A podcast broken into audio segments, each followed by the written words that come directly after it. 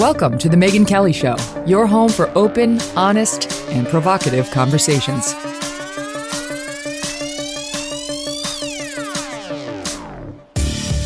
Hey everyone, I'm Megyn Kelly. Welcome to The Megyn Kelly Show and happy Monday. Hold on tight. This is going to be a history-making news week. At this hour, former President Donald Trump is leaving his Mar-a-Lago estate to head to New York City. Why? Because there he will face criminal charges, likely stemming from a hush money payment allegedly made to a porn star 7 years ago. Well, it was made. The question is, was it made with his knowledge? And for what purpose was it made? And is this offense, if it does qualify as a criminal offense, warrant charges so many years later? Can it be charged? Has the statute of limitations passed? And is this an appropriate exercise of prosecutorial discretion? So many questions to get to around this thing. Mr. Trump is expected to be fingerprinted and will likely sit for a mugshot that will undoubtedly become the corporate media's defining image of the 21st century. Joining me now to discuss it all, someone who knows the Manhattan court system very well, and of course has been a trial attorney in very, very high-profile cases, from Harvey Weinstein. Harvey Weinstein has now been retained to represent Ghislaine Maxwell. You name it. Arthur Idala has been involved in several of the biggest high-profile cases we've had in New York over the past couple of decades. Trial attorney and managing partner of Idala, Bertuna & Caymans. Also with me, Dave Aronberg. Now, Dave is the state attorney. He's a prosecutor for Palm Beach County, Florida, where Mar-a-Lago happens to be located. And he can give us some insights on what the DA and his strategy may be here. Guys, thank you so much for joining me on what feels like a historic day. I mean, certainly tomorrow is, but the trip north has presumably begun. Trump said he'd be leaving around right now to head up to New York and deal with this. Good gracious. Let me start with you on it, Arthur, as our big New York trial attorney. What do you make of what's happening right now? I just want to read you a text I just got from Joe Tacopina, Mr. Trump's attorney. I can't wait for tomorrow to be over, honestly. I have his other trial in 3 weeks. So just so everybody knows, I went to high school with Mr. Tacopina. He was a year ahead of me and looks much older than I do. But he, we also then wound up working in the Brooklyn District Attorney's office together. We also shared office space together. So I know Joe very well. So I just want to make that clear because, you know, I may be a little biased. I'm being totally honest. Wait, when he says I have the other case in 3 weeks, what's he referring to? The civil case that's in federal court about a sex crime, but it's a civil thing because those statute of limitations are clearly way gone, in front of a very storied Southern District judge, Judge Lewis Kaplan, appointed by Clinton. And that's the case that actually brought Mr. Tacopina into Trump's world. Well, actually, Megyn, the case that the reason why Mr. Trump knows of Mr. Tacopina. I'm already confused. Okay. Hold on. All right. So I'll back up. Joe. What, like the federal sex crimes case against Donald Trump? Correct. It's the E. Jean Carroll case, Megyn. Thank you. Oh, that one. Oh, that's nonsense. Okay. That's the civil trial. Yeah, that's what I said. Yeah, okay. I thought we were talking about criminal. That's the civil trial by the woman who claims he assaulted her years ago. Oh, whatever. So Trump's got about 200 civil cases against him right now, so I'm less interested in that. But I get it. Tacopina's handling that. That one's actually going to trial. And the way Joe came into Trump's world is Kimberly Guilfoyle, who obviously you and I know, has a long-term relationship with Joe from TV. And when she had to be interviewed on the, I believe, the January 6th stuff, she had Joe do that, and then the ball went rolling from there. First to do the civil case, which starts in 3 weeks, and then to do the criminal case, which is tomorrow's case. Okay, got it. All right, so the audience by this point has heard most of these stats, but of course this is the first time in U.S. history that we've ever seen the indictment of a former sitting U.S. president. I mean, it's absolutely stunning. He's not sitting. Of a former U.S. president. And so that in and of itself makes it extraordinary. I think it's horrible too. I think it helps Trump politically. I really do. We'll get to all this. I really think it helps him politically, but it's horrible for the country. And it's going to be horrible for him to go through.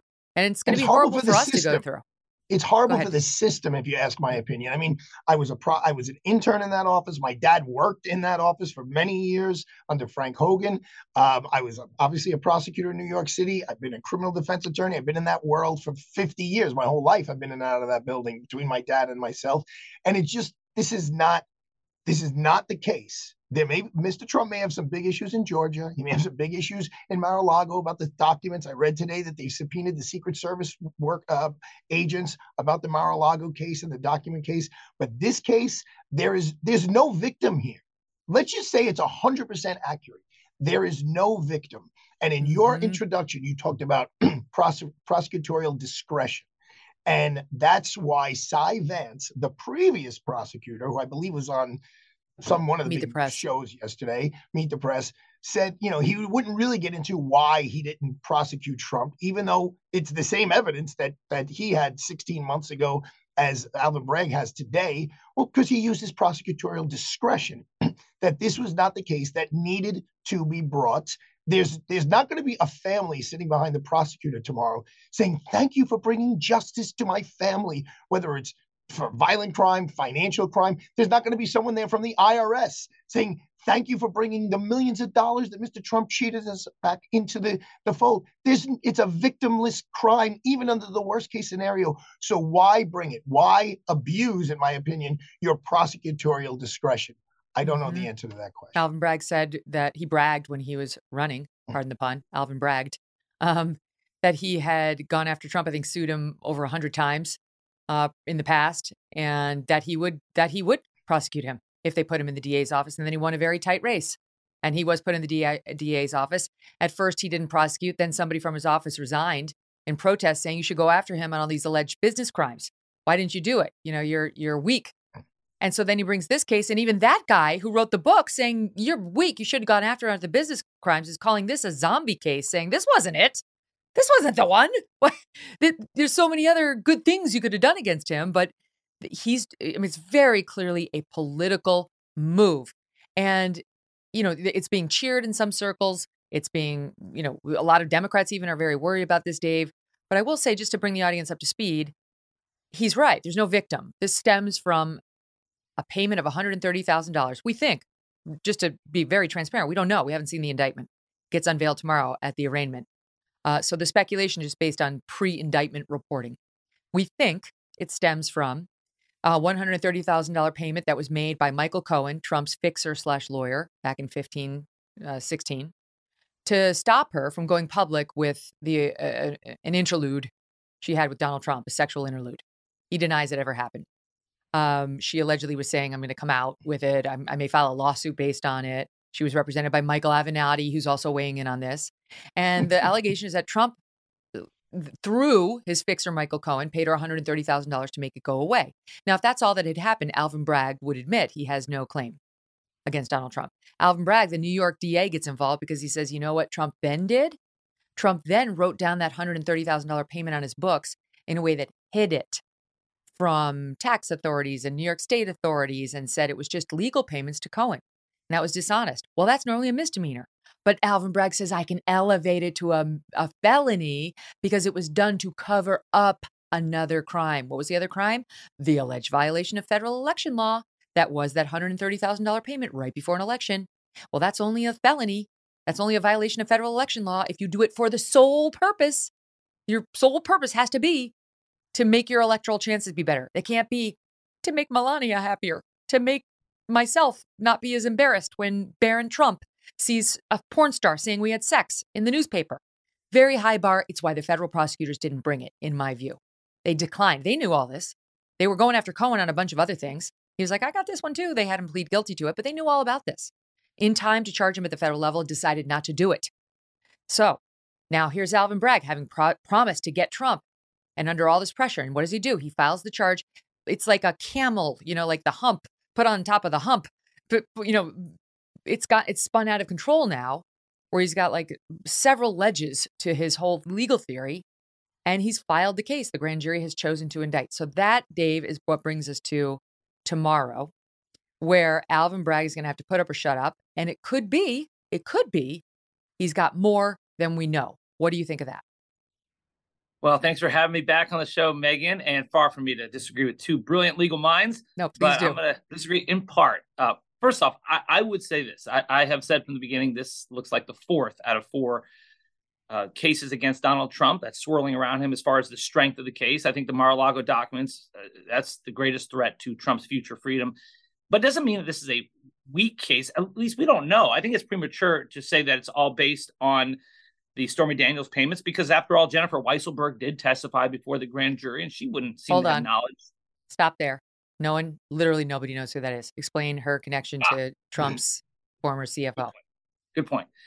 Jennifer Weisselberg is the estranged ex-daughter-in-law of Alan Weisselberg, the longtime Trump organization CFO. He knows where all the bodies are buried. He's sitting in a Rikers Island jail right now. And he is the one that the prosecutors have been trying to get to flip for some time. He has not yet flipped on Donald Trump. He testified against the Trump organization that led to a guilty verdict against the Trump organization, but not against Trump himself. So Jennifer Weisselberg went before the grand jury. She had a lot to say.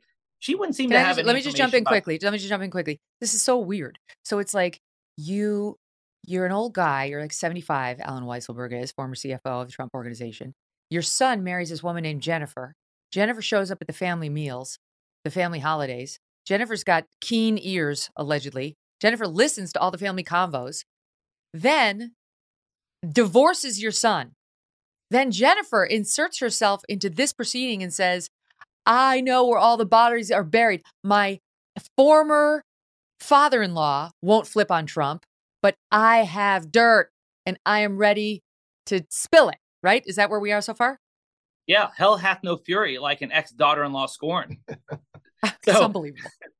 So she testified, and that's what makes me think maybe there's more to it, because she wouldn't seem to know much about Stormy Daniels, but she would know some of the financial stuff that Alan Weisselberg knows. So perhaps this is more than just the hush money payment. But if we're going to go under the pretense that that is the hush money payment, I would agree with you that we don't know if prosecutors could even piggyback on federal law. Can a prosecutor at a state level piggyback on federal campaign law to make this a felony? We don't know.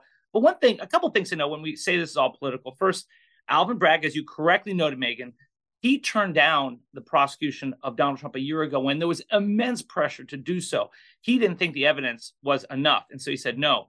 Here he thinks the evidence is enough. So he's doing his job as a prosecutor to follow the evidence and the law and not politics. But here's the other thing. When Michael Cohen was prosecuted by the feds, it was for, among other things, the hush money payments. He was prosecuted and convicted. Well, also, Donald Trump was not prosecuted at the time, even though he was referred to as individual number one, an unindicted co-conspirator. And that's because he was the president at the time, and you can't indict a current president. But you know who called him individual one and said he was an unindicted co-conspirator? It was the Trump DOJ. It wasn't some Soros-backed prosecutor. It was Trump's own DOJ who did it. So that's why I don't think this is purely political. And also, we just still, as I said, don't know what's in there yet.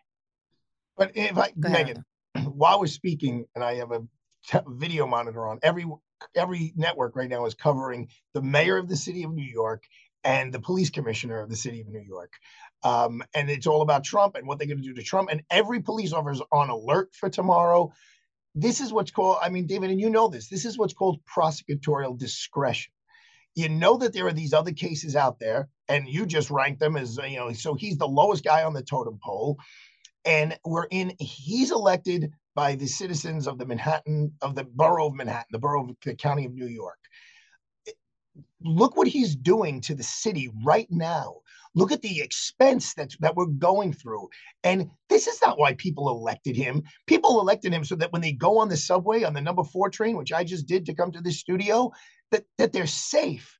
And that's what you're being elected as a prosecutor, the way you were, to use your good judgment.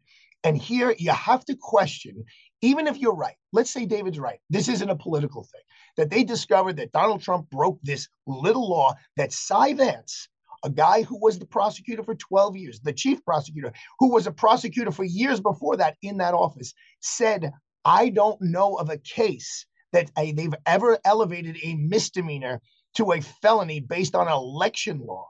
Never, ever. Never. So you have a guy who really knows about being the chief prosecutor of the county of New York saying we've never done it before. And I don't really, he didn't say this, but what's the obvious conclusion?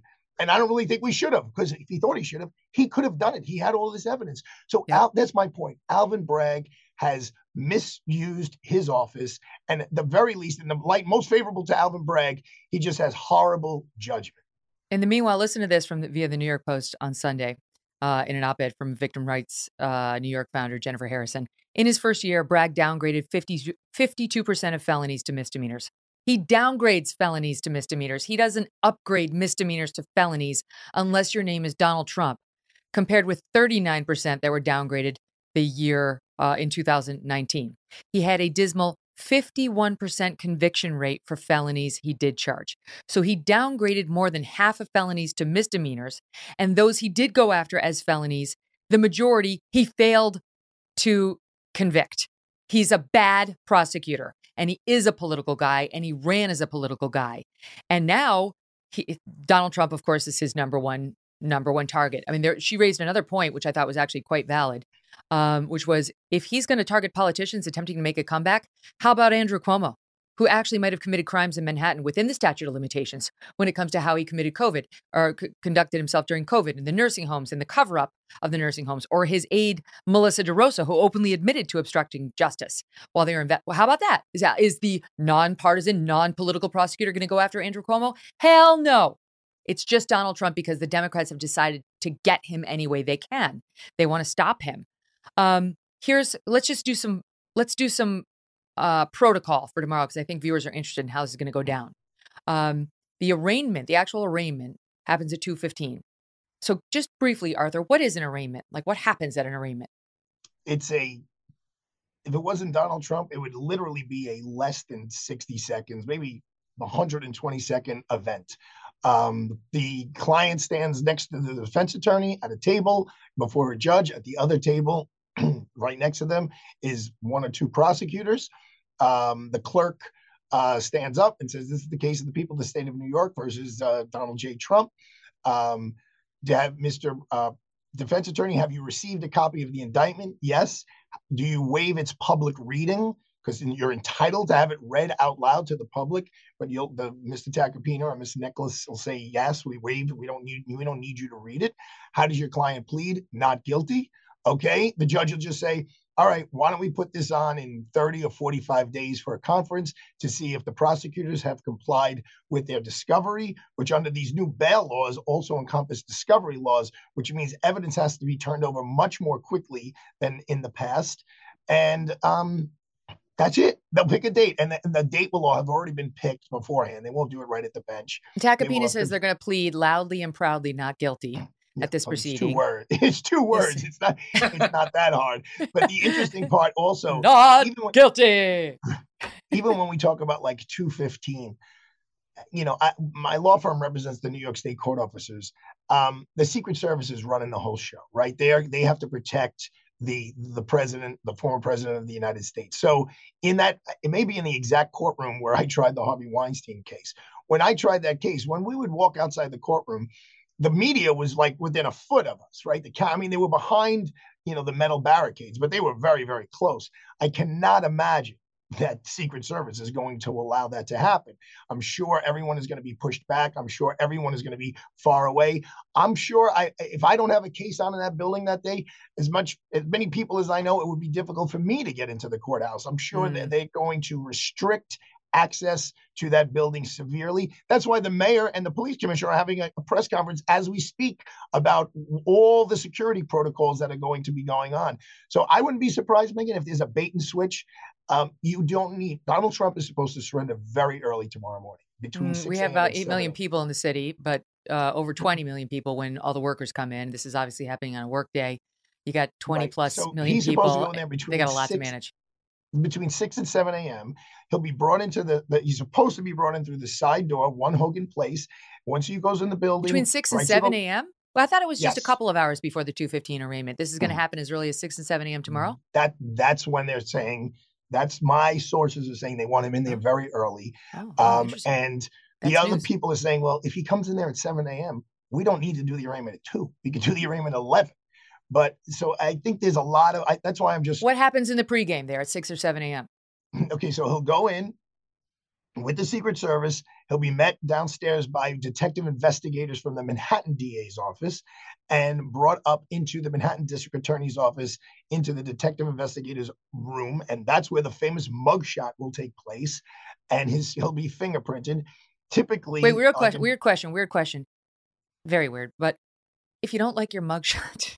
Do you get a second go? Is it like a DMV where they show it to you once? You can be like, no, hey, I do not think that's going to happen. And it'll be interesting. Okay. It'll be interesting to see, does Donald Trump smile? Does he keep a serious face? Like, how is he going to handle that? He'll then be fingerprinted. And typically in precincts now, there is no ink. You put your hand on just a piece of glass. It's all virtual.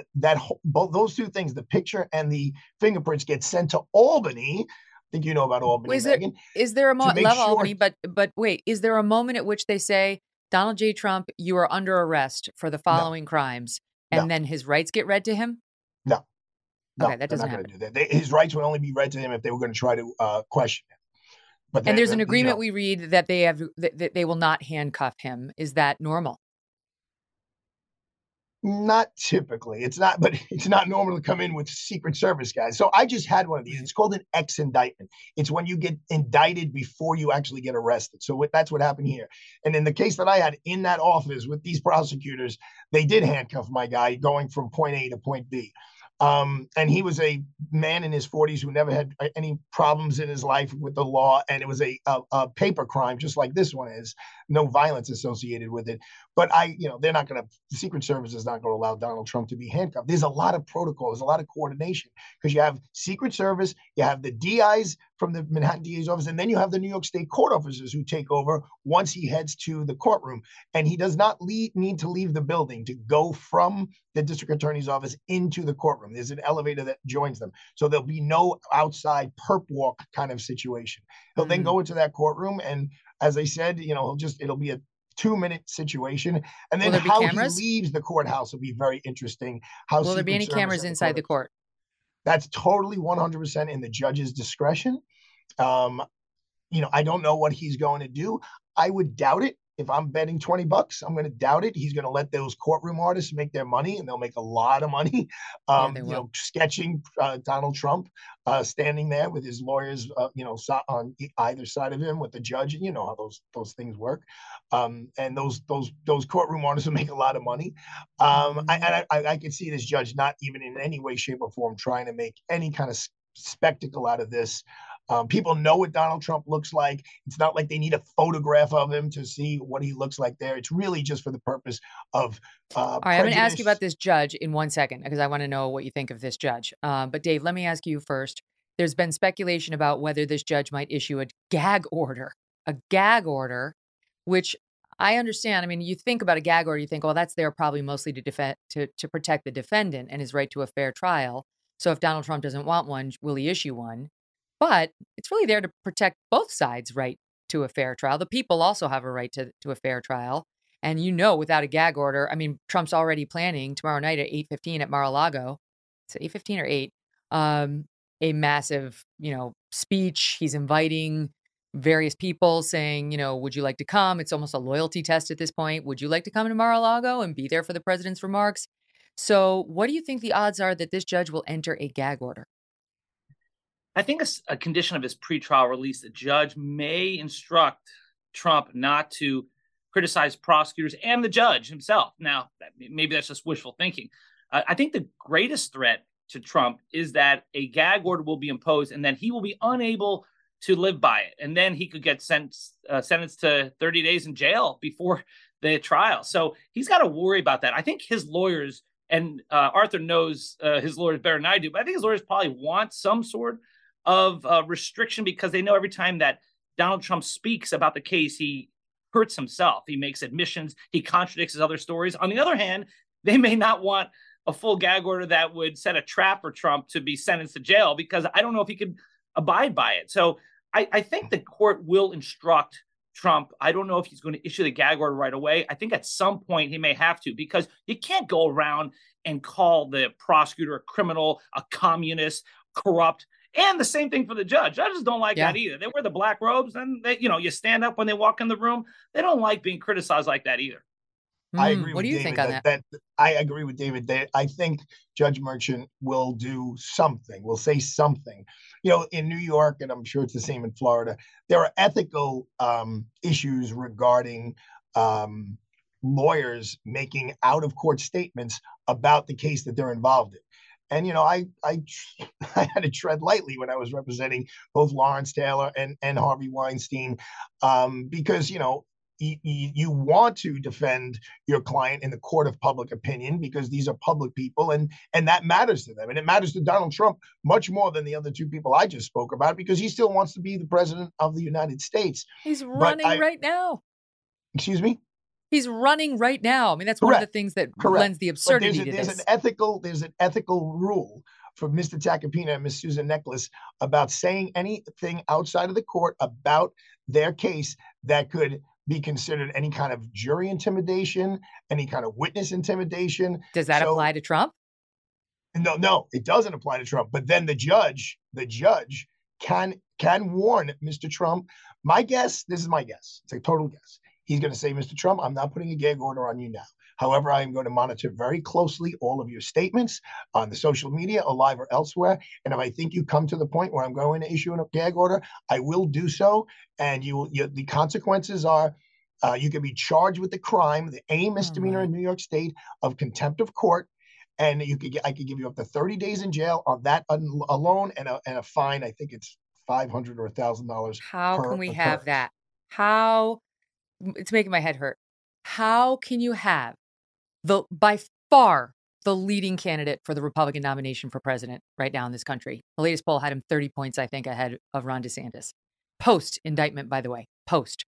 How can you have the leading candidate for the GOP nomination told we're prosecuting you on a brand new novel crime theory that even the former Democratic DA wouldn't bring, that you yourself failed to bring until you got pressured? Mr. Bragg. First time in U.S. history, we've gone after a former president. We're going to prosecute you on this novel crime theory for which the statute of limitations may already run, all these weaknesses in the case, according to both sides. And you can't say anything about it. You have to keep your mouth shut. Well, that's why. And you can't criticize the DA. You can't criticize the charge. How is that even constitutional? Right. How can that be constitutional? That's why. Let me get Dave and then I'll go back to you. On this, Arthur and I totally agree. I think the judge is going to admonish Trump, say, hey, look, we're going to be watching you. Be careful what you say. You can't criticize prosecutors and this court. But I don't think they're going to impose a gag order yet. It may down the line happen, but not yet. And also, even if the gag order is imposed, I think it'll be a partial gag order. It will not prohibit Trump from talking about the case, but it'll prohibit him from bashing the prosecutors and the process and the witnesses. He could do it yesterday. He could do it this morning. He could do it this morning. He could do it yesterday, but he can't do it after the arraignment because some magical cloak of protection comes down over Alvin Bragg. Yes, but that's the truth, Megan. Yes, that's correct. Once you are indicted, once you're arraigned, then that magical cloak comes out, and a judge now has control and power over you. But you see the position Trump is in because, unlike any other defendant, literally every media company in America will be devoting full-time coverage to this. And 99% of them will be anti-Trump. So he is up against the universe saying, look at this terrible indictment. It's got new juicy stuff. Let's latch on to the new Jennifer Weisselberg stuff. By the way, there's a long piece in the New York Post about whether she's credible or not. It's actually very interesting. They're saying she's a PR lover. That's intentionally inserted herself into this. And Michael Cohen is it's just, what are you saying? Michael Cohen has obviously got massive problems and so on. So how can it be that every newspaper, every cable show, every broadcast network is going to slam, slam, slam? And Trump has to be like, I'm a good little boy. I can't say anything about the mean Alvin Bragg. I mean, it's so unprecedented, Arthur. I don't know that they'll be able to enforce this to keep him silent. They can enforce it. Whether Trump abides by it or not is a different story. They will charge him. They will. Look, I don't think it's going to happen tomorrow. I think the judge will say, I understand, you know, you need to defend yourself and I'm allowing you to do so, but I'm going to monitor how fiery basically your language is, and whether it's intimidating to people who would be witnesses in this case, or if it's so incendiary, whatever the big word is, fiery, that you're going to intimidate jurors or influence jurors like inappropriately. But if he does that, the law in New York is the judge has to have a very clear ruling as to what the parameters are. I don't think that's going to happen tomorrow, but the judge could call him back at any time. So tomorrow night at 8:15, when he has that rally, if he says some crazy stuff, the judge could call Mr. Tacopina and Ms. Necklace and say, I want your client back here tomorrow at 3 p.m. Oh, my God. Because I'm issuing a gag order. And if he violates it, they're going to sit Trump's ass in jail for 30 days per violation. Well, my God.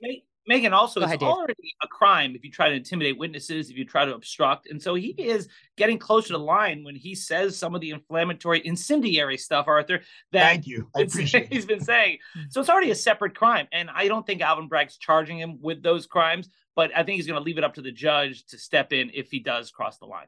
Mm-hmm. Wasn't Cy Vance saying that as well yesterday on Meet the Press, that if I were Trump, I'd be very worried, I'd be very careful about what I say publicly, because there are other crimes once you've been charged that can be slapped on you really quickly that may be even stronger than this crime. So like you said, jury intimidation or intimidation of the judge, which he does not want to add to his list of legal woes. Just want to correct. I said the New York Post had a piece about Jennifer Weisselberg. It was the Daily Beast, which is a much more friendly publication to the anti-Trump side.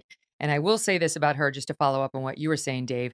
This woman, they're reporting she did not actually testify before this grand jury, but that she was there testifying before a different grand jury in a case unrelated to Trump. So we're not 100% sure whether she actually wound up in front of the Trump grand jury or not. But they said she had walked into the DA's office midday Monday, claimed to reporters staking out the grand jury that she was about to help prosecutors nail Trump on something that's, quote, bigger than any taxes, paper, insurance, banks, insurance. It's bigger than money, she claimed. However, quoting from the Daily Beast, in the hours after making her claims, two sources with direct knowledge of the investigation told the Daily Beast that Weisselberg had merely used the intense media focus on the case to bring attention to herself. Her attorney, who has guided her through previous interviews with investigators about the Trump org, did not accompany her on Monday. And they say her media stunt casts doubt on her reliability as a witness, could prevent investigators from using her to testify in the future about anything. About Team Trump. Very interesting. I mean, you never know. These things bring out such a weird cast of characters who are like, look at me. My left side's my best. If you wouldn't mind just shooting me with the Klieg lights. And as I said, now Avenatti's weighing in from prison about he thinks this case stinks. Avenatti, the one who shoved us down our throats with Stormy Daniels in the beginning, who now is sitting in prison. Presidential candidate Avenatti. He was running for president. Remember, Megyn? Yeah, he was. Now he's in the pokey for 11 years and he's still commenting, and the news is reporting it. And this one's actually kind of interesting. So I'll tell you what he's saying. And then I want to talk about what's going to happen. How long is this case? Could this case get resolved before the presidential election? What if it doesn't? What if it does? And he gets convicted. I got so many more questions. Arthur and Dave, stick around after this quick break. They'll be back with much more great info.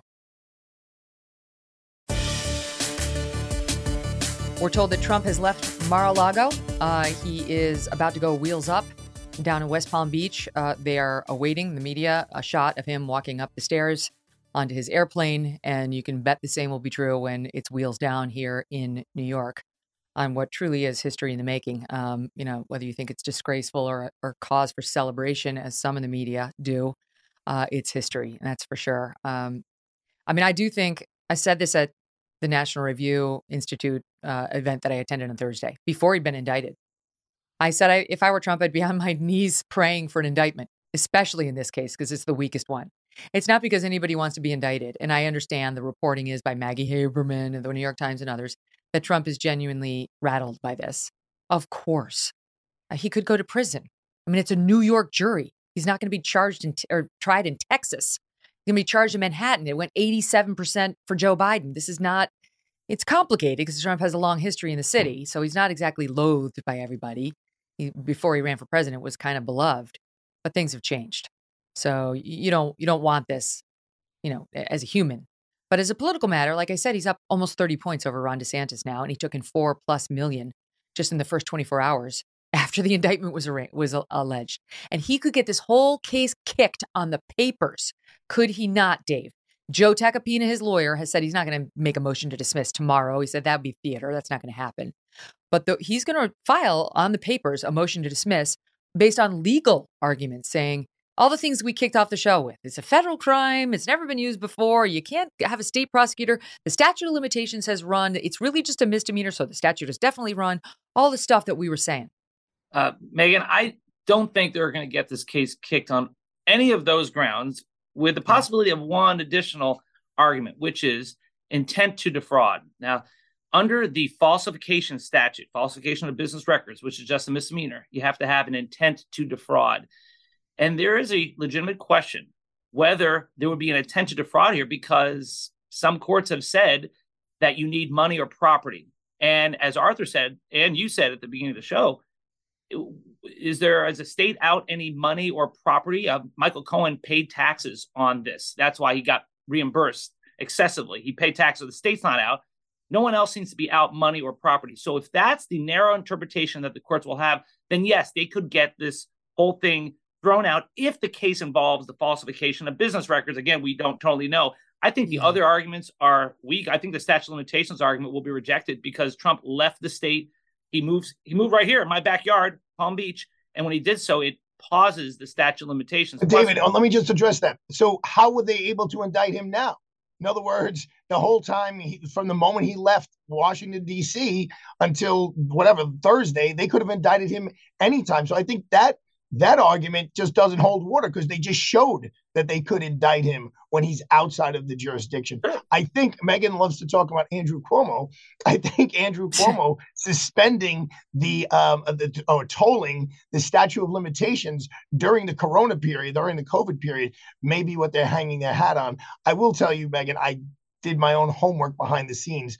The Manhattan DA's office is very confident that they have a strong argument regarding the statute of limitations. And if I could add, I was about to mention the Andrew Cuomo COVID pausing the statute of limitations too. So there are two reasons why, and that's why I agree. This case would not have been filed if they thought there was a statute of limitations bar to it. They're going ahead because they think it'll at least get to a jury. Okay. Can I just and if it gets to a jury. Yeah, go ahead. About what you said about Maggie Haberman, because I read what was in the Times yesterday. I know. She hates Trump. She's such a Trump hater. It's like everything she writes. So Joe told me about his first conversation with the president. And all he said was that, the president was very quiet when he got the news. He was a little bit like taken back, because don't forget, they said it was going to happen in a month. Not right. They lied to all of them. They lied to this isn't going to happen for a while. The grand jury's not coming back probably till the end of April. And then all of a sudden, kaboom, this happened. Who lied? I believe the prosecutor said, that things are going to be quiet for a while. You won't hear from us for a while. And then all of a sudden, it was widely reported here, David, that the grand jury was in recess on the Trump matter until middle to the end of April. And now all of a sudden on March 30th, he gets indicted. So when the president found out, he was surprised on two fronts: that he actually got indicted, and number two, that the timing of it. But shortly thereafter, President Trump made sure his legal team knew that he was fired up and he was ready to go, and he was out at dinner, and he was, ready to do battle. He was playing golf yesterday. Yeah. I mean, as you said, Megyn, nobody wants to be indicted. But in my opinion, he's proving so many people right. Well, I should say Alvin Bragg is proving them right, that this is a witch hunt, that this is a very low level crime. Cy Vance said they've never done anything like this before. And so Donald Trump gets to say, see, I told you. They're just, I'm the guy, and they're looking for any crime whatsoever to come after me. Just to respond to Arthur on that, I saw the Cy Vance interviews, and Cy Vance said the reason why his office didn't pursue this particular matter was because he was asked by the Southern District of New York, Bill Barr's Justice Department, to stand down. So whether you want to believe him or not, that's why he said he didn't do it. Now, the one thing that I will agree with Arthur and you, Megyn, is yes, Cy Vance said that he is not aware of any case where the campaign finance law has been piggybacked upon to create a felony. Normally, when you create a felony from the falsification of business records, it's for some other crime, not campaign finance. But again, we don't know what it's going to be. I will say to you that if the case involves solely the falsification of business records and the campaign finance, then it's weaker than a lot of us would have thought it would be. No, it's an important asterisk. We got all we know is 32 counts. And the media's like, ooh, 32 counts. Now, that could just be repetitive. It could have been like, and on January 1st, you entered the falsification. And on February 1st, you entered a falsification. Like, it could be the same crime spaced conspiracy. Out. Right. It could very much in a conspiracy case. So, or it could be new stuff that we don't know about yet. And we need to keep an open mind to see, well, what do you have there? Whether it would ever get to the level of, you know, people like Arthur, people like me believing that the prosecutorial discretion was appropriately exercised. And that just means even when you think you have a crime committed, it's up to you, the DA, whether to prosecute it, whether it's in the interests of justice in the country or your state to prosecute it. And that in politics are not supposed to be at play. So we'll keep an open mind to it. But here's, first, I want to tell you this. We've got, okay, two updates for you before we show this video. Mayor Eric Adams telling the Trump supporters today, control yourselves. Control yourselves. Lovely. Says New York City is our home, not a playground for your misplaced anger. Oh, well, who are you to tell me my anger's misplaced? Maybe my anger's righteous, sir. Although we have no specific threats, people like Marjorie Taylor Greene, who is known to spread misinformation and hate speech, stated she's coming to town. Wrongly handled, Mr. Mayor. Could you try to rise above the politics and your message to tell everybody to rise above the politics? Just be a classy, calm leader. Go take a look back at how Bloomberg did it. Even Giuliani during times of trouble for the city was spectacular back then. Now Trump has gone up the steps. He's walked up the steps. We have video of it. Let's check it out and see how he looked. Here he is. Yeah, he's getting out of the SUV for the listening audience. Can't really see him very well. I see nothing. Okay, here he goes. He's going up the stairs. You can see no facial expressions. Was he was talking to Melania? Oh, okay. No, he wasn't talking to Melania. She's not coming. None of the family's coming. There he is. He stops. He waves before he gets in the plane. All right. No big news there. We'll see if there's anything more on the New York end. So here's the thing I really want to talk about, Arthur, which is, what's the strategy for Tacopina now? Does he want a trial right away? Trump's typical legal approach has been delay, delay, delay, obfuscate. He knows his way around a courthouse. It's all civil. But what's the strategy? Get a trial ASAP or delay it until after 2024 November? 90 some odd percent of these cases in that courthouse, all shapes and sizes of cases, do not go to trial. Like 90, I don't know if it's 91, 92, 93. They wind up in some sort of plea settlement. I am confident in Mr. Tacopina and Susan Necklace that they will have some sort of a disposition that they could present to Donald Trump. And then President Trump will make the decision, okay, do I take this misdemeanor? No way. I mean, he's not going to plead to a fine. Do I take this misdemeanor and pay a $500 fine and the case is over with and now I can just not be distracted with this? Or do I want my day in court and go through all of that? You know, would Bragg take that? Would Bragg ever take misdemeanor or $500 fine? I can see why Trump could eventually be talked into that, but why would Bragg take that? The thing is this, Megyn, you never know. Like when I represented Lawrence Taylor, the first offer was like 5 years in prison and all kinds of stuff. He wound up with a misdemeanor and probation. So you never know what happens and what changes. A case is like a child. You know, you start off as an infant and then you grow into an adult. So I don't know if Bragg would take it. If he wouldn't take it, well, let's see how much pressure he gets on. And, you know, one thing we want to talk about with Bragg, before this Trump thing, he was not exactly Mr. Popular District Attorney here in New York, talking about 52% of those cases being reduced. The people in New York, every shape and color, want to be safe. They want to be safe. And Bragg was not exactly winning any awards. But then you say correctly that Biden got 87% of the vote. And so I don't think there's any going to be tears shed for most of New Yorkers, most of Manhattanites, that Trump gets indicted. I also don't think Donald Trump can get a fair trial. Having just done the Harvey Weinstein trial in there and seeing what the jury pool looks like, I do not think that Donald Trump could get a fair trial. Trump's already saying he wants to change a venue. He wants to change a judge. He wants to change a prosecutor. Is he going to get any of that, do you think, Arthur? No, I don't. Not even change a venue. When I handed in the motion to the appellate division for change of venue for Harvey Weinstein, the clerk looked at me and smiled and said, Arthur, where would you like to change the venue to? Mars? Everyone knows about this case. Everyone's got an opinion on it. No one's granting you a change of venue. And Trump's going to say, how about Mississippi? Alabama? It's got to be in the state of New York. So it's got to be in Albany, Binghamton, Rochester, Buffalo. Staten Island. How about that? I don't think so. Yeah, I mean, Megan, I could just say one more thing before we have to go. I know about the media coverage. And this is where I'm going to throw my objectivity out of the window or subjectivity out of the window regarding Mr. Tacopina. What the late night hosts have done to Joe Tacopina, they would never dream of saying the things against Mr. Tacopina about Ben Crump, who is another fine lawyer. They said that Joe Tacopina's office is in the back of the Bada Bing strip club, that he was conceived in Rudy Giuliani's ashtray in his Lincoln Town car. The duplicity and just nastiness and actual prejudice and racism is just crazy. And yet, it's okay. It's just because, and Joe, look, he's a brawler. He's a tough guy, but he's won some real cases. And I'm not saying it because he's my buddy. I'm saying it because it's the facts. And I've seen it as a lawyer. Fantastic. She's fantastic. He's fantastic. And they complement each other. And Maggie Haberman saying there's trouble on the legal team. That's all BS. It really is all BS. If you look at Rolling Stone magazine, came out with an article trying to say that there was dissension in the troops.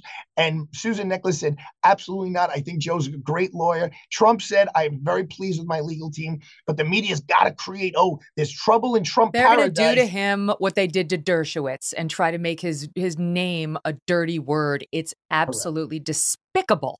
He's entitled to a great lawyer, and the people who hate him most should want him to have a great lawyer. That's how the system works best. But wait, let's try to get to when this case gets tried. Like, I see your point, but Dave, what do you think? Like, is there any way this case, if nobody settles, that nobody offers a plea or nobody takes a plea, like what happens? Because if he gets convicted, do you think Trump could actually go to jail? And if he gets convicted, is he disqualified? It's not like the impeachment where if you get found guilty on an impeachment trial, you can no longer run. What happens?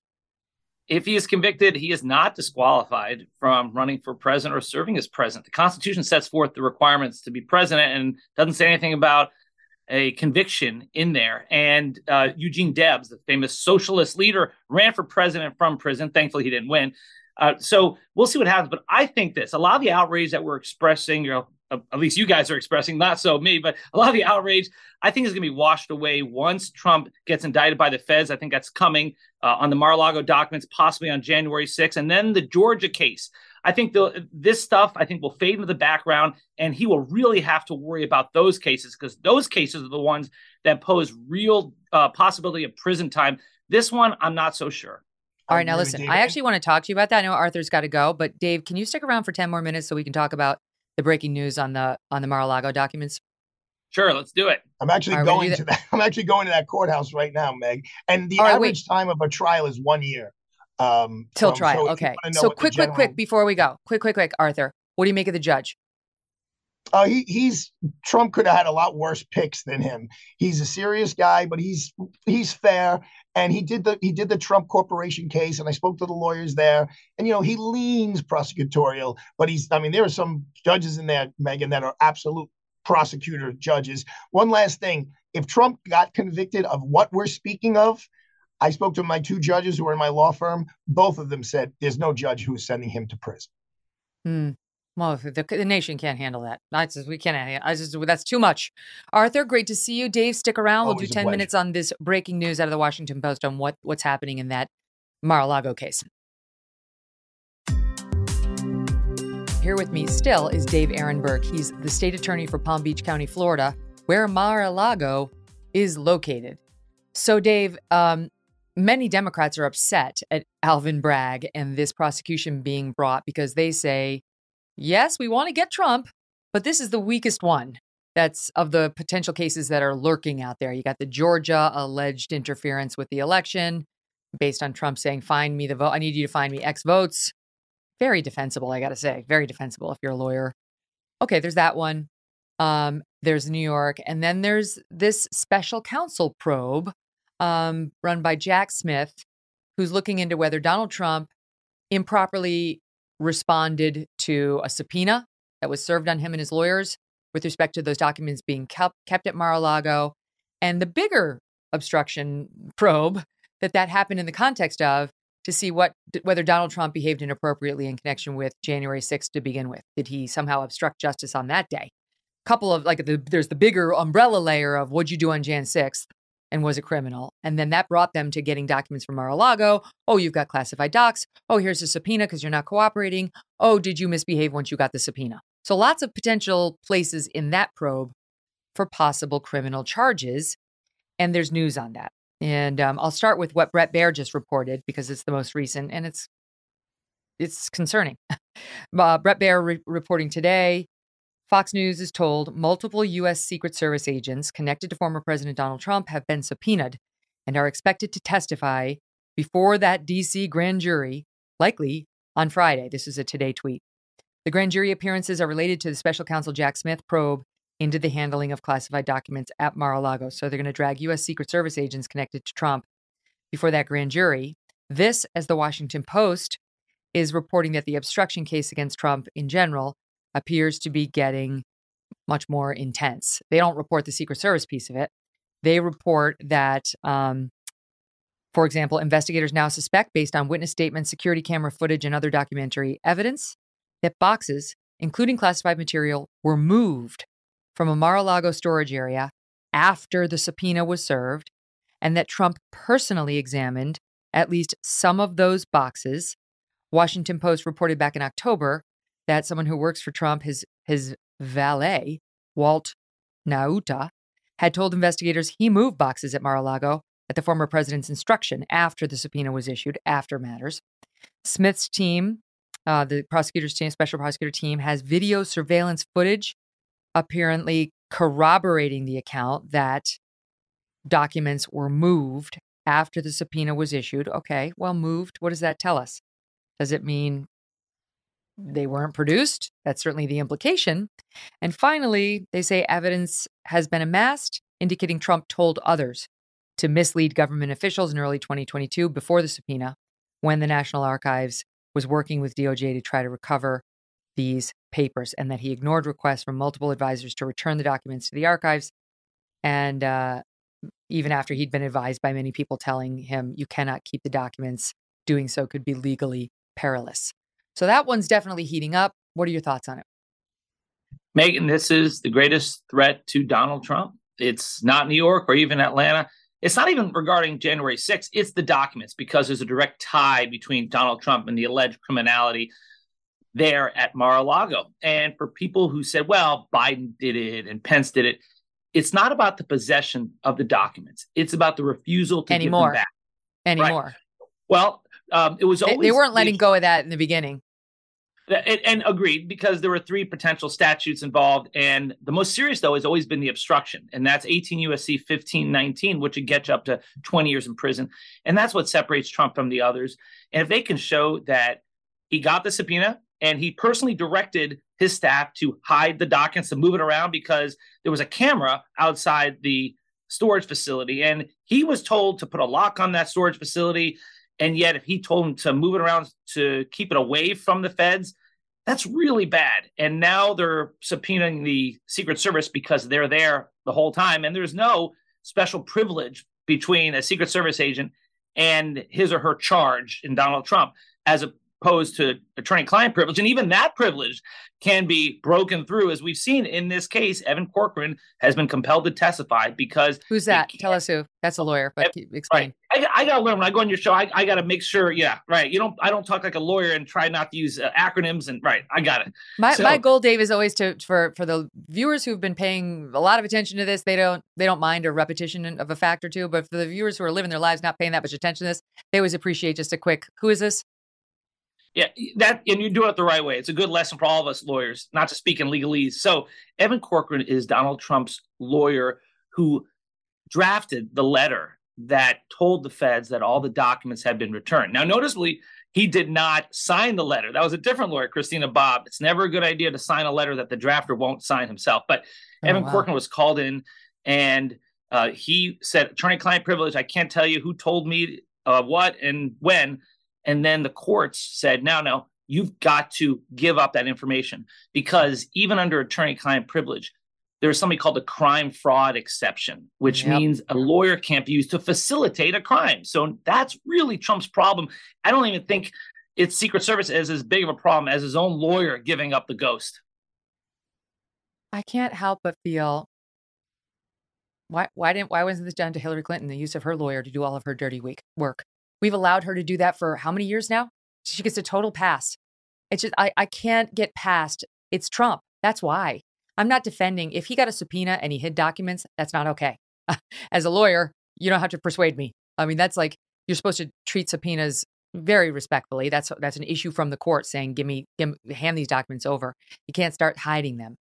But it's just so aggravating because she's gotten away with so much. We just went through this whole thing where she used her lawyer to go into the FBI to try to sic them on Donald Trump and say that he was using some Russian bank to hide his nefarious dealings. You know, she's been using lawyers to do her dirty work forever. And we just generally haven't had a practice of criminalizing the behavior of somebody in her position. Yes, we've sniffed around the lawyers from time to time, but this is everything with him is different. Well, Megyn, that guy Sussman, I think you're referring to, is the person who went before the feds and said, here's the stuff about Donald Trump. And he was prosecuted for lying to the feds. So and a jury found him not guilty. The lawyers we sniff around. The lawyers we sniff around, but we never go after the actual principal for making it happen, right? Is she just smarter about not putting her fingerprints on it? Because you want to go after the lawyer who signed the thing saying we returned all the documents. That's one thing. We can get into that, but they're not doing that here. They're talking about going after Trump. And Trump's, I'm sure, going to claim, I didn't issue the lawyer any orders. He's the lawyer. He knows what to do. Well, either Trump or Corcoran, the lawyer, to me, is going to go down for obstruction. One of those two or both. But I think Corcoran is going to save himself by saying, the guy who gave me the information that said that all the documents had been returned is my client, because Corcoran could face the same 20 years in prison. Why can't Donald Trump say, you know, there, I don't know, was the subpoena for all documents or was it for classified documents? The subpoena were for all the documents that would be, that he was not allowed to keep. So I guess it would be for the classified documents because Trump why is that case such a slam dunk? Why can't he say, I'm the former president and I declassified them and there was nothing that was responsive? You're lucky you got the ones I did send you. That is his defense. In fact, Kash Patel has said, I heard him declassify all the documents. And so they brought Kash Patel, which is an aide to former President Trump, before the grand jury. And they said, OK, tell us what you know. And so he had to say, when did he say that? And under the law, a president cannot just declare, hey, I declassify. It's not like Michael Scott in an episode of The Office did that. I declare bankruptcy. It doesn't work like that. You got to file certain paperwork. And you can't declassify everything. There are nuclear secrets that have to be declassified only by the Department of Energy. So I don't think that's a good defense. But the Department of Justice is actually interviewing a bunch of people to make sure that Trump didn't do that anyways, that this isn't just some post facto explanation, because they don't want to go to trial against Trump and have Trump say, this is my defense, and have one juror have reasonable doubt. And that's a hung jury. Mm-hmm. I will say, because I've been thirsty for answers to these questions about, can a president declassify in this way? Like, what are the requirements? And my takeaway from reading very smart people on both sides of the aisle is it's not as clear as you just laid out. I wish it were more clear. It's really not that clear. I'm sure everyone involved is wishing it were more clear. And I think he's got some wiggle room there. We've had some smart lawyers on the show to sort of outline that for us, but we'll see. But at this point, I mean, Dave, just as somebody who's in the business of seeking justice for the people, you can't have this. You can't have Trump charged criminally in New York, potentially charged criminally in Georgia. That's where we had the crazy grand juror foreperson running around saying, ha ha ha, you won't be surprised, that lunatic. And now we have this, right? He may get charged by Jack Smith in this DC special. I mean, this will tear our country apart. You know, Megyn, I know there are a lot of people who say that, but, you know, as a prosecutor, I have to disagree, because we live under the principle that no one is above the law. And if the evidence is there and the law is there, you go. And Donald Trump benefited from politics because he would have been indicted with Michael Cohen on this whole hush money scheme if he was not the president. He was the president, so he benefited from an internal DOJ policy that you don't indict a sitting president. And then you had Bill Barr protect him by calling off the dogs at the Southern District of New York and in Manhattan in the state prosecutor's office. So he's benefited from certain political— Bill Barr doesn't control the state prosecutor. The state prosecutor doesn't answer Bill Barr. If he wanted to go after Trump, he could have done it easily. Well, that's true. But I got to say, from a state prosecutor perspective, when the feds tell you to stand down, you generally do it. You defer to the feds. Now, you do it because you think the feds are going to pursue it. You don't do it because the feds say stand down. You do it because the feds and the feds didn't. I don't believe that he thought that. That's just an excuse now after the fact. I mean, I'll give you some of the other points, but not that one. He could have done it if he wanted. He can't blame Bill Barr for this. No, whoever thought Bill Barr was going to go after Donald Trump? Really? Okay. I'm very concerned about it. Before I let you go, I got to ask you one thing, because I promised the people Michael Avenatti tweets. And I am a woman of my word. So Avenatti somehow is sitting in prison tweeting. I mean, do they have social media? Does they have an iPhone in prison? I don't get it. Maybe he's like sending letters and having somebody else tweet for him. But here is what he tweeted. Rule. If you have to meet with a witness over 20 times, he's speaking of Michael Cohen, to get to the alleged facts and truth, run in all caps, because you've got yourself a terrible witness who cannot be trusted and might just crater your career and your reputation. Michael Cohen does have severe credibility problems. He goes on. There are many critical facts and pieces of evidence, texts, emails, etc., relating to this hush money scandal that have yet to see the light of day. And he knows because he represented Stormy. And they will unfortunately be very damaging to the prosecution if Trump stands trial. At this point, you simply cannot build a case on the testimony of Cohen and Daniels. Now, I will say, between Michael Avenatti and Michael Cohen, you couldn't find somebody less credible. Neither one of these people understands the truth if it's staring them in the face. So I don't put really much credit in what he says either. But it is extraordinary to have her lawyer out there saying, oh, wait until you get a load of the texts. It's not going to work for the prosecution. Yeah, those guys hate each other. They've hated each other for years. And I don't know what he's referring to about all this other evidence. We haven't seen it. And, judge it by the guy, Michael Avenatti, who's a convicted felon. And how do they get a phone? So is Cohen. Oh, Cohen. Well, that's why, Megan, I think the feds never charged this case after Biden took over the Department of Justice. I thought maybe it was because January 6th distracted them. They had bigger fish to fry. But from what I'm hearing is they just never trusted Michael Cohen as a witness. But the state prosecutors do. Yeah. And as far as Avenatti, I wonder, too, how is he getting a phone in prison? Is it like a phone inside of a cake like they used to do with files inside of a cake? I don't know how they do that. That's a crime. You can't smuggle in contraband. So I don't know how he does it. I don't know how he does it either. But, God love him. He sees an opportunity to put his name back in the news. And true to form, he does it. Dave, such an interesting conversation. Thank you for your honest analysis. Sure. Thanks for having me, Megan. I guess my Avenatti can run for president from prison. We've seen it done before. Oh, my God. We deserve better. Please. If the way things are going now, it's going to be Cohen versus Avenatti. All the best, sir. We're going to be right back with the man I've been dying to talk to about this, and that is Victor Davis Hanson. Don't miss him.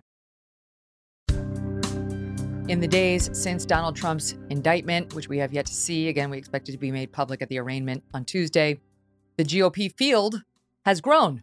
Former Arkansas Governor Asa Hutchinson becoming the latest to throw his hat in the ring. He says Trump needs to drop out, but as of now, it would appear that the American public does not agree. Not only is Trump leading in the latest polls, one poll shows his lead has increased substantially since news of his indictment broke. And just look at the show of support for the former president as he left Florida for New York. Here are folks on the street waving 2024 Trump flags, lining up, and we have other video to show you in a moment. Victor Davis Hanson is a senior fellow at the Hoover Institution and author of the book, The Dying Citizen. Victor, welcome back to the show. Thank you. Can I start with this?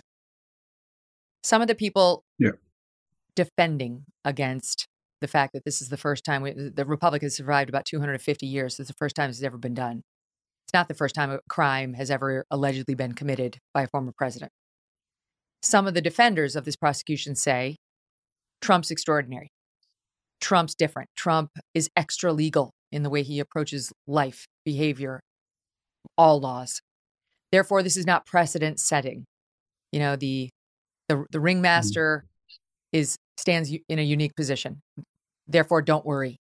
It won't be an opening of the floodgates. And I didn't believe it. And I thought Buck Sexton had a great tweet that kind of summed up my feelings in response. He tweeted out, the lesson of Brett Kavanaugh's confirmation was that the Democrats will make up anything about anyone to destroy them. Now the lesson of Trump's indictment is that they will charge anyone about anything to destroy them.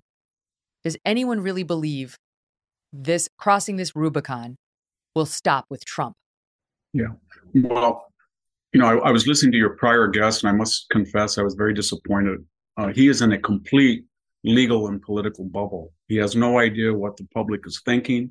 When he says as a prosecutor he has a duty, does he really believe that we're going to be convinced that if Donald Trump, New York developer, pretty prominent person in New York, would have been indicted for this? No, he wouldn't know.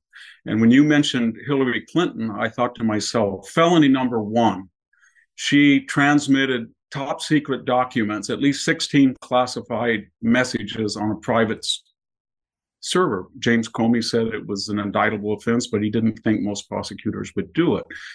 And then she destroyed felony 2 subpoena documents. Felony 3, she hired a foreign national, Christopher Steele, paid him, and hid it through 3 paywall. You're not supposed to hire foreigners to work on your campaign. That's what he was doing.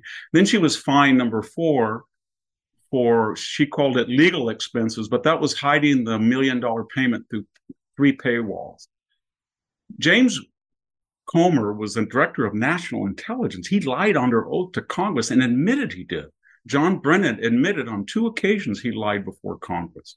James Comey went before the Congressional Intelligence Committee and admitted that on 245 occasions he couldn't remember. So what I'm getting at is not what about him or what about him, but the public will not believe that there's an equal application of justice. This isn't a writ for Donald Trump at all. But they're never going to convince anybody that in this particular case, they just happen to go after Trump because this is a statute which they apply equally to every other prominent political figure. They don't. Yep. And yep. To try to suggest that they do is an insult to a person's intelligence. And then the other thing is this argument that he's been serial. Yes, he's reckless. Yes, he's on the edge. He's always on the razor's edge.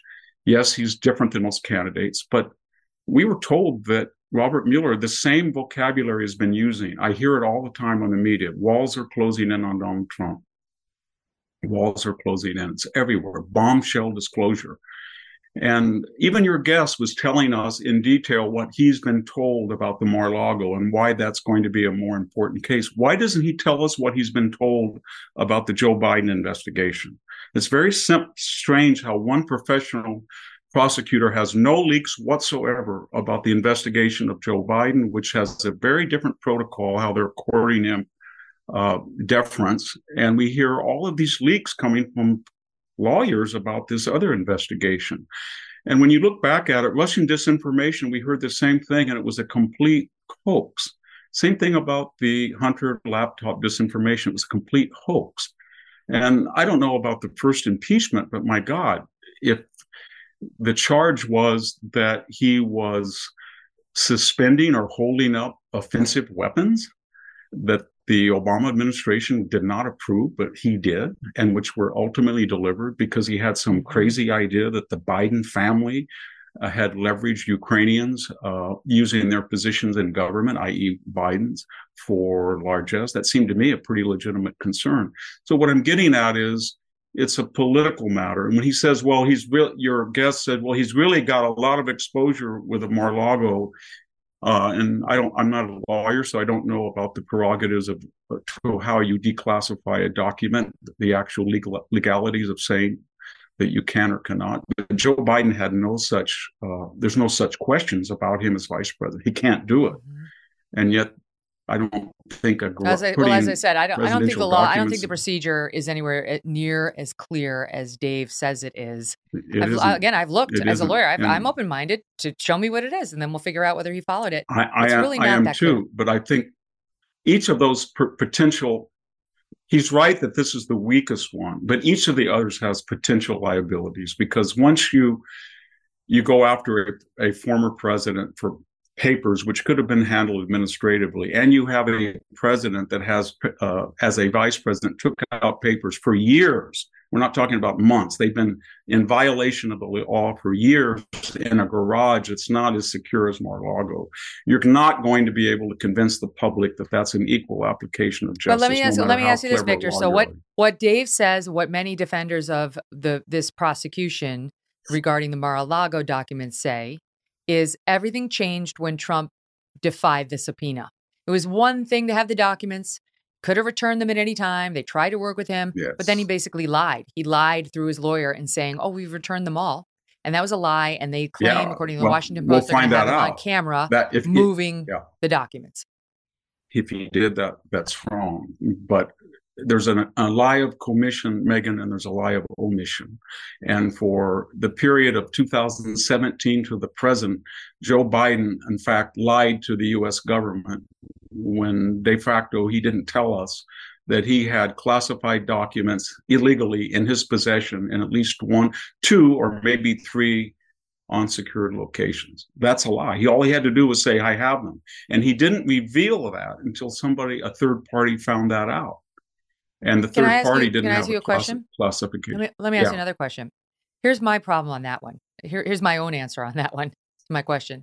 Okay, it's bad. You shouldn't lie. You certainly shouldn't hide documents while under subpoena. Although if you have the power to declassify them and they're declassified and they're only asking for classified, now we're in a different territory. But why don't we know what Joe Biden did with Hunter Biden? Why don't we know how he's been compromised financially with respect to the doings of his son? Why isn't Hunter Biden under arrest? Why has it taken 3+ years for us to figure out that Hunter Biden's committed crimes with respect to drugs and guns? And he lied explicitly on his gun application form and so on. In the case of Joe Biden, it's because they won't investigate. They have refused to look into him in this relationship. And in the case of Hunter Biden, we have no answers. We don't know why. And so it's hard to get worked up about the Donald Trump subpoena. That's where I am on it. It's really hard to get worked up because it's a double standard. I am. And the Mar-a-Lago writ is politically impossible because once they indict him, the special counsel, there's going to be an uproar because of Michael Pence and especially Joe Biden. And I think the more that and remember, they're leaking about the prosecutors, as your guest seems to have knowledge about. I was kind of shocked that he was telling us that he hears and this may happen. And why doesn't he have that same detail of information about the Biden matter? He doesn't. Because they're conducting it in a very different... He's the state attorney in Florida, in the Mar-a-Lago jurisdiction, so he does presumably have sources there. Yeah. Well, he doesn't have sources about Joe Biden, apparently. Nobody does, because it's ironclad, shut, closed, because they're conducting a quote-unquote in a professional manner, which they don't apply to other people. So I think what the American people are saying, Megyn, is they're getting sick and tired of the legal profession coming on and trying to convince people that they have these standards and protocols and they believe in the American jurisprudence that it's applied equitably. It wasn't with January 6th and the 120 days of rioting and mayhem. It wasn't with any of these things. It wasn't with the Mueller investigation. It wasn't with the laptop disinformation. These same people, I can remember almost chapter and verse they told us, and they were experts, the same level of expertise that Hunter's laptop was likely Russian disinformation. And they used their expertise. And people are getting sick of it. And that's the problem. And we have all of these precedents. Donald Trump is a very volatile person. Everybody understands that. But he has now been the first president since Andrew Johnson to be impeached in his first term. That's one of the things the founders said that was very dangerous, to impeach a president in his first term when you have an election as a referendum coming up. He's the first president that was ever impeached twice. He's the first president who was tried in an impeachment trial as a private citizen. You could even say he's the first president that the FBI director had a private conversation recorded on a government document, then leaked it to the media for the express purpose of getting a special counsel to try him. So these are all things that are unique. We have never had this. And now he's the first president to have his home raided in retirement, and he's the first president to be indicted by a local prosecutor. We know what's going to happen. When this lawyer...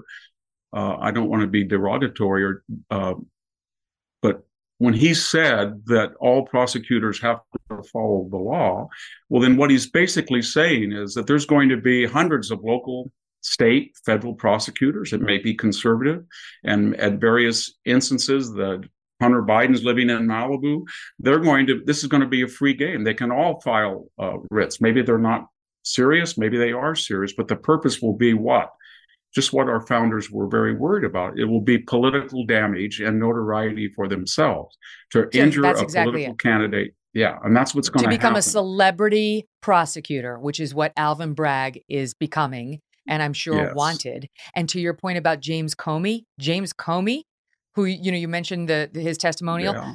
He tweeted out on Thursday, the day that it was revealed Trump had been indicted by the grand jury, quote, "It's been a good day. It's been a good day." Yeah. I mean, is there anyone left in America who wants to hear him? Yeah. Well, I just filed my income taxes, and if the IRS calls me and I have to go in and see them, and on 245 occasions I say to the IRS under oath, I don't remember. I can't remember. It doesn't, never heard of it. I'm not going to get off like he did. And he did that in front of an intelligence committee under oath. And some of the questions they asked him about the Steele dossier, he knew chapter and verse. Robert Mueller did the same thing. They brought him under oath. They asked him the two central pillars of the entire Mueller investigation, the GPS opposition network under Glenn Simpson, and they asked him about the Steele dossiers. And he muttered that he had no idea what was going on. And that was a complete fabrication. Nobody could believe that. The other piece of it is, you know, Dave and I were discussing, and I appreciate Dave. I mean, I'll defend Dave because it's good to have the other side. No, it's good to have. You don't want to just be like in the group think and not hear what the other side's going to argue. But the other thing he was saying was, yes, Sussman, Hillary's lawyer, was the subject of that prosecution by the special counsel, and he was acquitted. Sussman was tried in Washington, D.C. Trump's going to be tried in New York. It never works the opposite way around.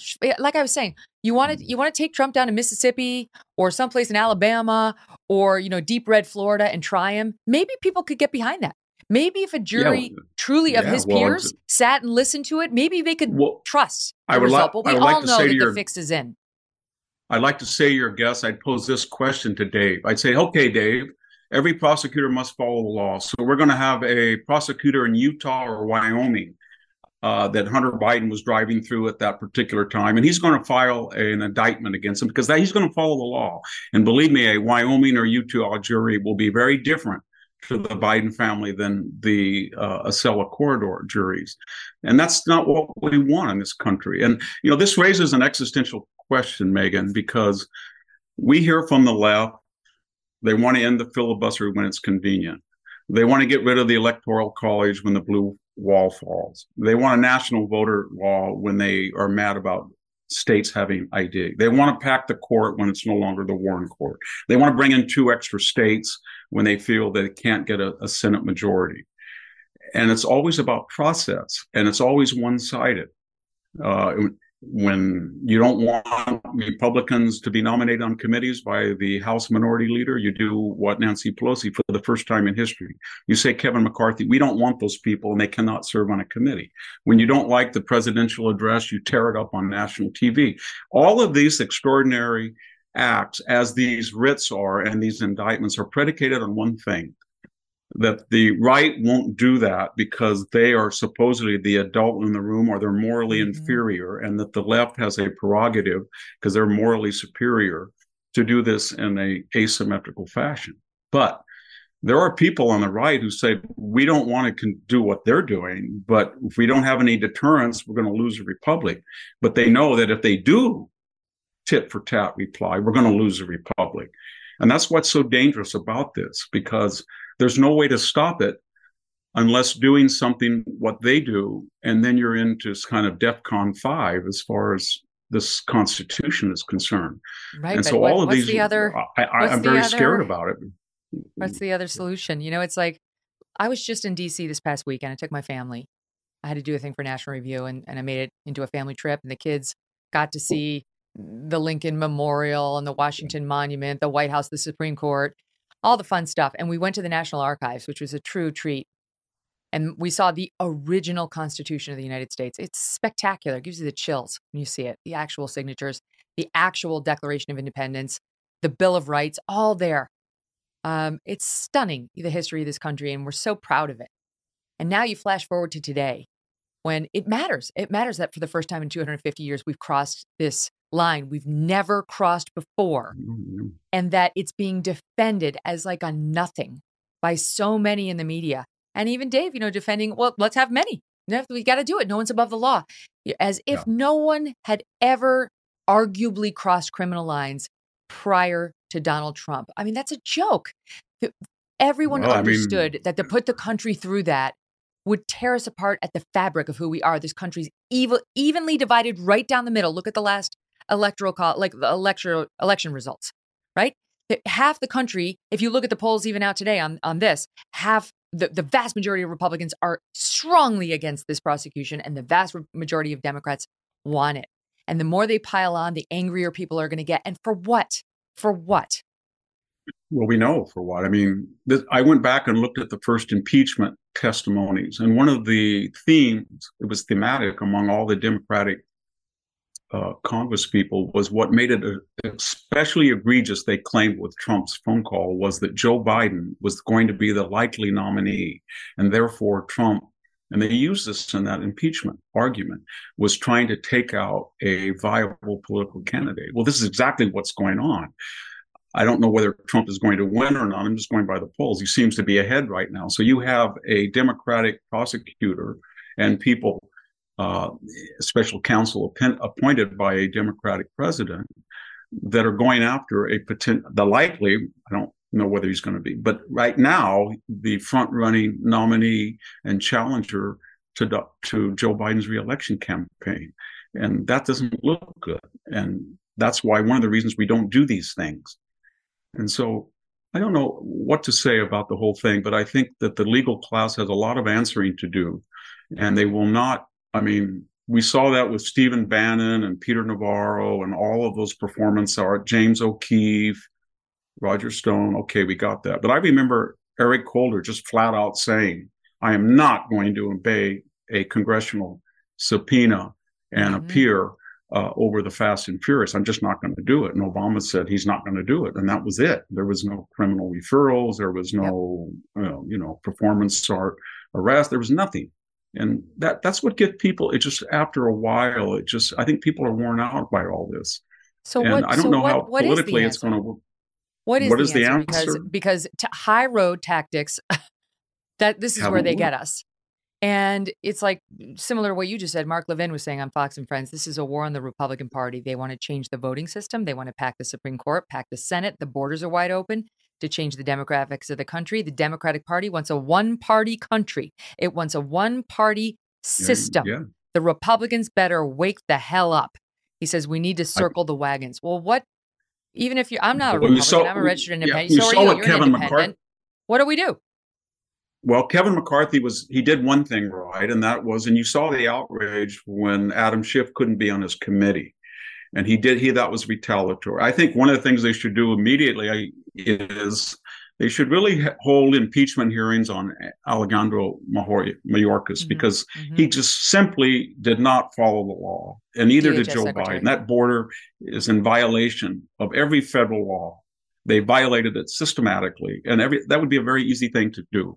And I think just to show them that they have to carry their oath of office and force the laws on the books. They didn't do that. And I'm afraid that what's going to happen, Megyn, is it's not going to be a top-down decision.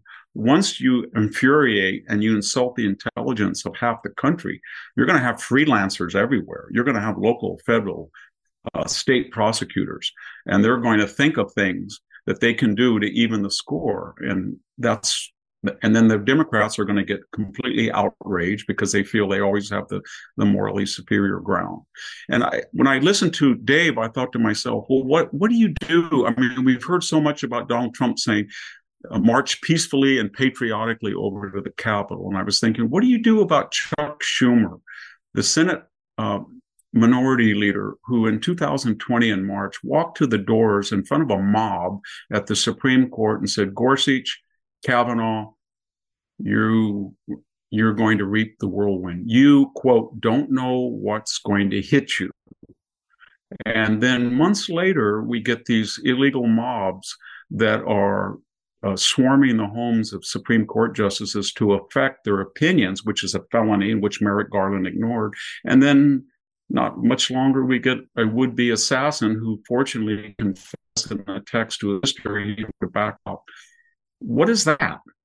And so I just, for every one of these legalese that we're hearing this week, you can find 10 examples of where the legal profession, the same legal profession, suddenly had amnesia, or they were derelict, or they thought it didn't rise to the occasion. And your point about the Biden family, when you see in print, or I guess in electronic transmission, that Joe Biden is referred to by his own son as the big guy and 10%, and we have Tony Bobolinsky willing to testify, if the FBI will ever interview him under oath, that he was getting payoffs. And yet nobody like Dave comes forward and says, you know what, this is a mortal danger to the republic, that we have a president who's dealing with China and Ukraine in very mysterious ways, when we have evidence from his own son's electronic device that he was a recipient of money.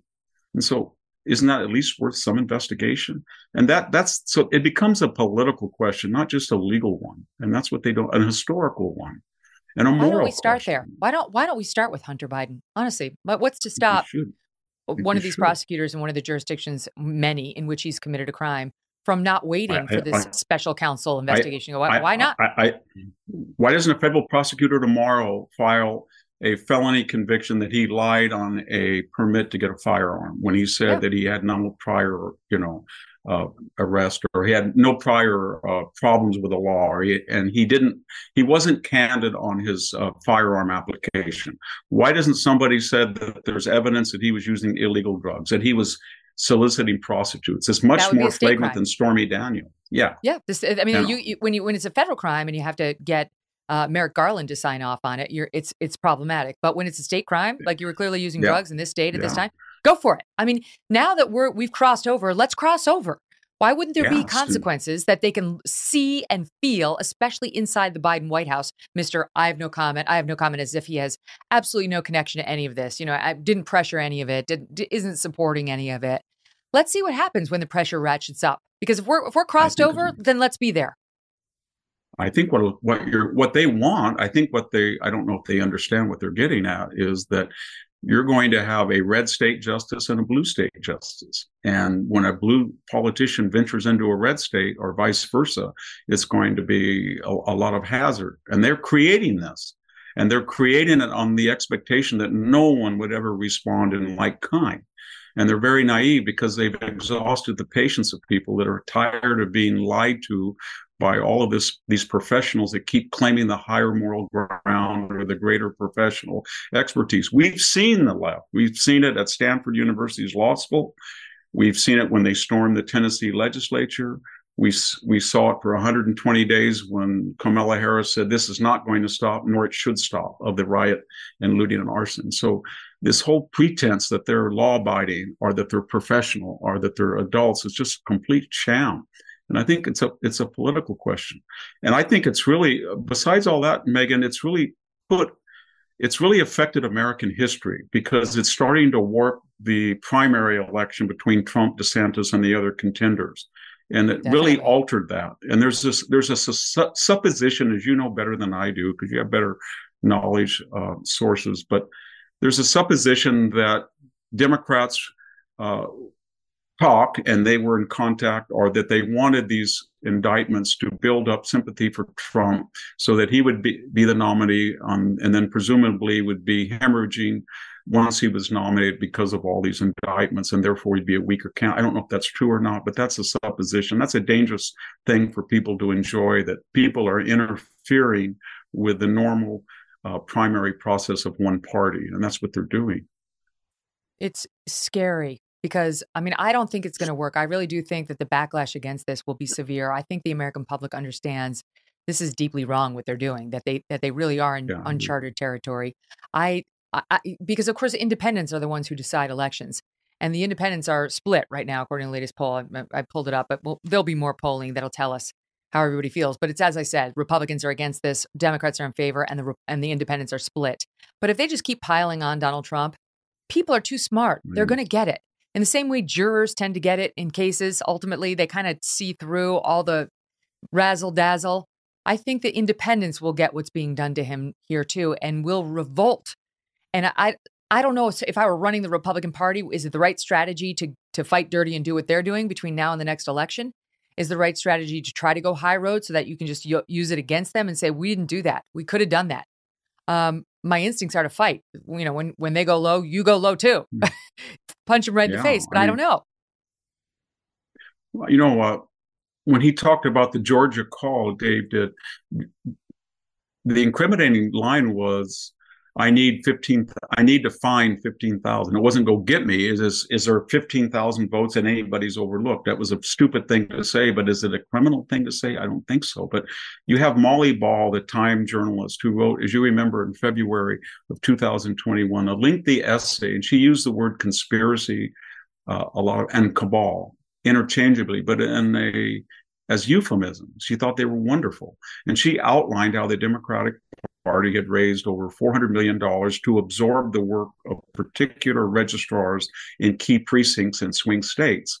In other words, to make sure there were more drop boxes. And then she bragged about how these action teams had changed the laws in March and April of 2020.